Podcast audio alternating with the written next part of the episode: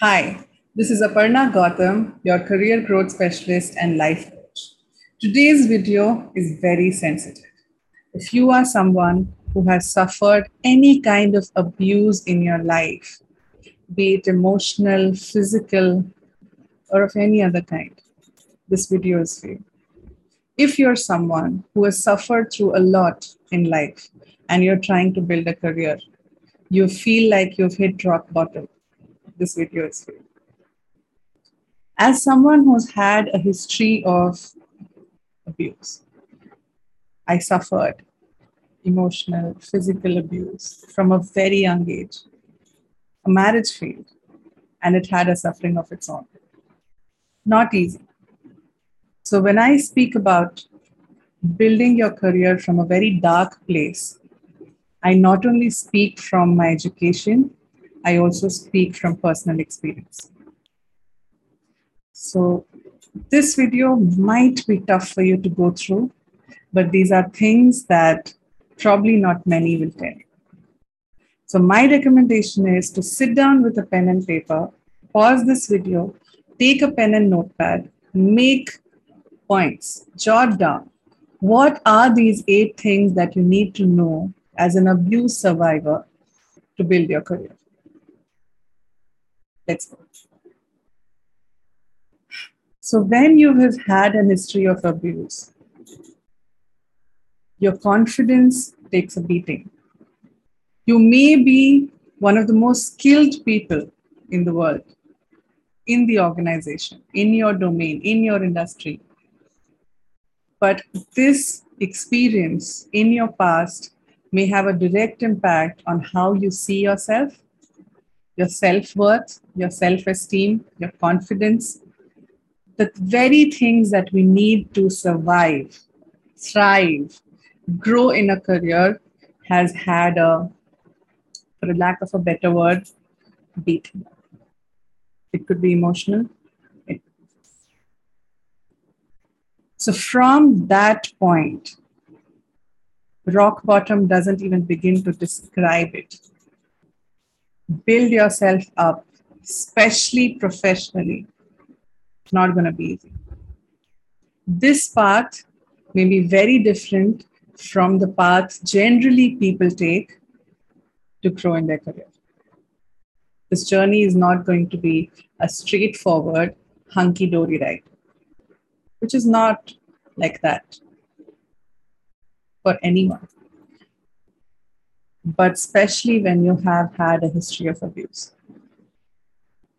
These are the eight things that you need to know when you're building your career. The first thing you need to know about building your career when you've had an experience of being abused is that you need to look up. Think of it like having fallen into a ditch which has slippery walls. But there's light coming in from the top. You look up and then you feel maybe someone will reach out their hand and pull me out. You keep waiting. You keep waiting for a long time, but then no one comes because probably no one will. And even if they do, probably they won't know how to help you. So, this is on us. So you start pulling yourself up. And like I said, it's a slippery wall, so you may keep falling back down, but you don't give up trying. You will be out of that ditch, that rock bottom feeling, but it would take work. So the first thing you need to remember is to look up, to visualize that there's light at the end of this tunnel. And you'll get there. The second thing that you need to remember is that your pain is valid. Everyone's experience with abuse is unique to them. Their pain is unique to them. No one gets to say that your pain is not valid, that it doesn't exist, that it's nothing. Let me give you an example. If you are someone who has, um, let's say you're suffering from a bellyache, you, you have pain in your stomach, and someone comes and says that, oh, it's nothing, You'll be fine. Don't worry. It will infuriate you, is it not? You'll get angry. Why did nobody understand how much I'm suffering? That's a logical reaction when someone doesn't understand our physical pain. But unfortunately, we've not been taught that emotional pain sometimes can be worse. So, no one, no one gets to decide the validity of your pain. Your pain is valid, it is there. If it hurts you, it is hurtful. If it is painful, so it is. So, remember the second thing for you to know about your growth is to acknowledge that your pain is valid. The third thing that I'm pointing out today to you is that look at yourself for this period of recovery, for this period of when you're trying to come out, stand on your own two feet, build yourself up for a career growth, for a steady career growth. Don't just look at yourself as a whole. Look at yourself as a combination of mind, body, and add an extension of that, your career. So, the third thing that I want to tell you about is look at these three things from a project view. Take up your mental health as a project, take up your physical health as a project, take up your career as a project. So, what do I mean by that? When you take up your mental health as a project, you will identify what needs to be done, what support can be taken, how can we come out from here. This is you taking responsibility. Given you put in the work, you will be fine. Your physical health, another project. It's a combination. There's a connection, deep connection between mind and body. So your body has been affected too. And yes, it has, even if it was emotional abuse. Take up physical health as a project, work on it. Career will be your third project, right? So when you look at it as a project view, you know that step by step, step by step progress, placing certain timelines, giving yourself the support you need, outsourcing what needs to be outsourced. It could be working with a coach, it could be working with a mental health professional, it could be getting a fitness instructor, using the resources at the gym, setting up something at home, listening to a podcast, a guided meditation, anything, your convenience, what suits you, works best for you. You get to decide. The fourth thing that I want to tell you today about building your career for someone who's had a history of abuse is you prioritize your healing simultaneously to your career. There's no either or or. Sometimes we don't have the luxury to pause everything and work on our career or pause everything and work on ourselves. For most of us, this happens simultaneously. So I urge you, as the fourth point today, to prioritize your healing. Now, if you don't do that, let me give you a few examples to make you understand how this works. So let's say again, I'll take a physical wound example. So let's say you were playing a sport and you fell down, you hurt your knee, a very ugly wound, very, uh, very painful. Even a light brush of something, even a feather touch, may irritate you, may um, make you scream in pain, depending on how bad the, the wound is. And you will scream in pain. But when it comes to emotional pain, the wounded inner child, for example, the inner wounds, the, the hurt that we've suffered emotionally, we have somehow learned to attach shame with it. So we don't really show. We suffer inside. It shows up in different ways. Here's how. In a career space, you would get feedback on your work. Things may not work out exactly as you'd like it to be. Not everything would be uh, a place where you are included in it or given like the central importance or the validation that you know someone who's had a history of abuse looks for because inside you feel very very dark inside you feel empty, inside you feel your self worth is next to nothing. So, validation is something that you're very, very hungry for. And in the workplace, it might not always be there. And the absence of it will hurt you further. As someone with emotional pain, as someone with wounds of emotional kind, you might be someone who won't know how to say no. And you'll stretch yourself thin, further causing more damage to your physical and mental health. One small feedback, and remember, for your growth, feedback is very crucial. But feedback may hurt you. It may make you feel emotionally shattered as to why these people can't see the work that I put in and make it happen. I'm sure it sounds familiar. So, when you prioritize your healing, when you learn to process your wounds, when you learn to process your pain, you can show up in the workspace as the professional you want to show up as.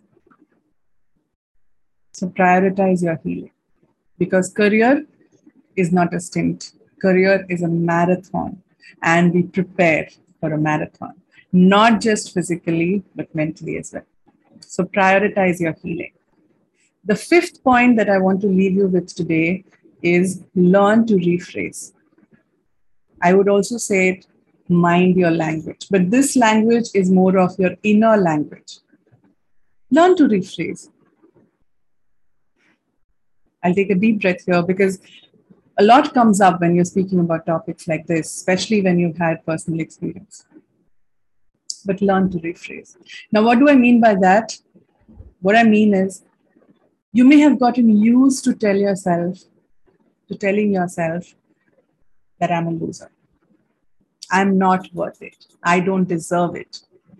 If I didn't deserve it, it wouldn't have happened with me. The language that others have used without having any authority, they don't have, no one has an authority to hurt you physically, emotionally, right? But that's something this video is not about. We'll talk about it. You know, I'll come back with more. But when you've had a history like that, there are words that have gotten restored in our subconscious. Things that people said, unkind words, harsh words, things that made us feel not great about ourselves. That became our inner language because that's how it works. That's how our inner self, our inner uh, mind works. Subconscious, it, it stores, it registers. It doesn't even know the difference between what someone else is telling you versus what you are telling yourself. It's like a tape recorder going on and on and on. I'm a loser. I'm not good for this. I'm not good enough. I am done. Learn to rephrase. Tell yourself that you're not done yet. Tell yourself that you're learning to love yourself. You're learning to grow. You're learning to practice. You're learning to, you know, learn new skills. Tell yourself you're trying. It will take time. Tell yourself to be patient. Right? So rephrase. You take charge of the language that plays inside your head. Now, the sixth thing I want to tell you about that you need to know as someone who has history of abuse is list it out. Give yourself support. See when we've had a history of abuse somehow we have learned to go back into our shell more and more. We don't like to ask for help. We don't think we deserve it. We don't take support we keep the pain alive we, by reliving it again and again and again because of many many reasons just by a simple act of listing it out you now have support now what do i mean by that is make lists for everything. List out how you want your day to run.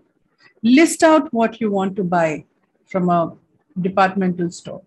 List out what you want to achieve in life. List out what are the things that hurt you. List out what is still hurting. List out what you can do about it. So dump it all on paper, let it all come out so that you can see it clearly, so that you can work through it. I highly recommend journaling every day. The seventh thing that I want you to remember is stop the perfectionism punishment. I'll say it again. It's almost like a tongue twister. Stop the perfectionism punishment. Perfectionism is a punishment we lay on us. If somebody or if nobody ever told you this, I want you to remember this and tell yourself again and again I am not going to punish myself with perfectionism. Perfectionism is a coping mechanism. Perfectionism somehow gives us the feeling that we are protecting ourselves by doing exactly the right thing, the perfect thing. We'll not get started until we feel perfectly ready. We will not take a decision until we have all the options figured out. We will not create something until we feel the perfect moment is here. And guess what? It's not coming. We are never ready. Perfectionism is just a cocoon or a shell in which we keep ourselves, you know, curled up, just to make sure that we'll do it when we are feeling ready. Stop that punishment. That will hold you back. That will make you feel stuck. You don't have to be perfect. No one expects you to be perfect. Let me repeat that. No one expects you to be perfect except yourself. And that's you laying a big punishment on yourself for literally no fault of yours. I know this is heavy. We'll talk about it. Today's video is about eight things you need to know as an abuse survivor who's building her, his career. So stop the perfectionism punishment. The final thing I want you to know today in this video is that your environment is a game changer. Now, this is the biggest one. This is the biggest one. Your environment will be deciding literally your level of energy, your focus, your belief in yourself, your confidence. It has a direct impact. Let that sink in. Your environment includes your living space, it includes your surroundings, it includes the content you consume online, it includes the people you interact with, online, offline. Is all of this building you up or pulling you down? all the more important, especially when you've had a history of abuse, the way you interpret the world is going to be very different. When we are hurt, we look at things very differently this environment has to be an environment that supports you. And this may sound hard to listen, but it is on us to make that environment work for you. Distance yourself from people who are constantly pulling you down. Even if you can't physically distance yourself, even if you can't be in a different house altogether, distance yourself mentally. Reduce interaction. Stay away. Focus bring yourself back to your anchor, to your own um, you know, growth ideologies, to your own plans of development, to your own breath. Something as simple as coming back to your breath. Come back to the present moment. Deal with what is right here. Process it. Even enjoy it. If you can give yourself permission to do so. Honestly, this video was not easy to make there is so much that is yet to be processed. And when it comes to topics like this, you become more and more aware. But I'm doing this from a place of vulnerability. I'm doing this from a place of being a work in progress myself so that you know that we are all in this together. Your abuse, your past, your the people who hurt you, the environment, the situation that shattered you, broke you, your past choices, your past mistakes does not define you. Your past doesn't define you, and your past doesn't get to control your future. Your past doesn't get to control your future. On that note, I'll end this video right here. I hope you've taken down all the points. I will repeat it for you. You need to look up you need to remind yourself your pain is valid. You need to look at your life as a combination of projects of mental, physical health, and your career. You need to prioritize your healing. You need to learn to rephrase the language inside your head. You need to list things out. You need to stop the perfectionism punishment and you need to take charge of your environment because that is where the game changes. Lots of love to you. This is not easy, but we are in this together. I wanted to say that again. This is Aparna Gautam, your career growth specialist and life coach, signing off. I'll see you in my next video. Don't forget to like and subscribe the channel, like the video, leave your thoughts in the comments. Tell me what else do you want to see on this channel, and I'll come back with more on that. Have a good day.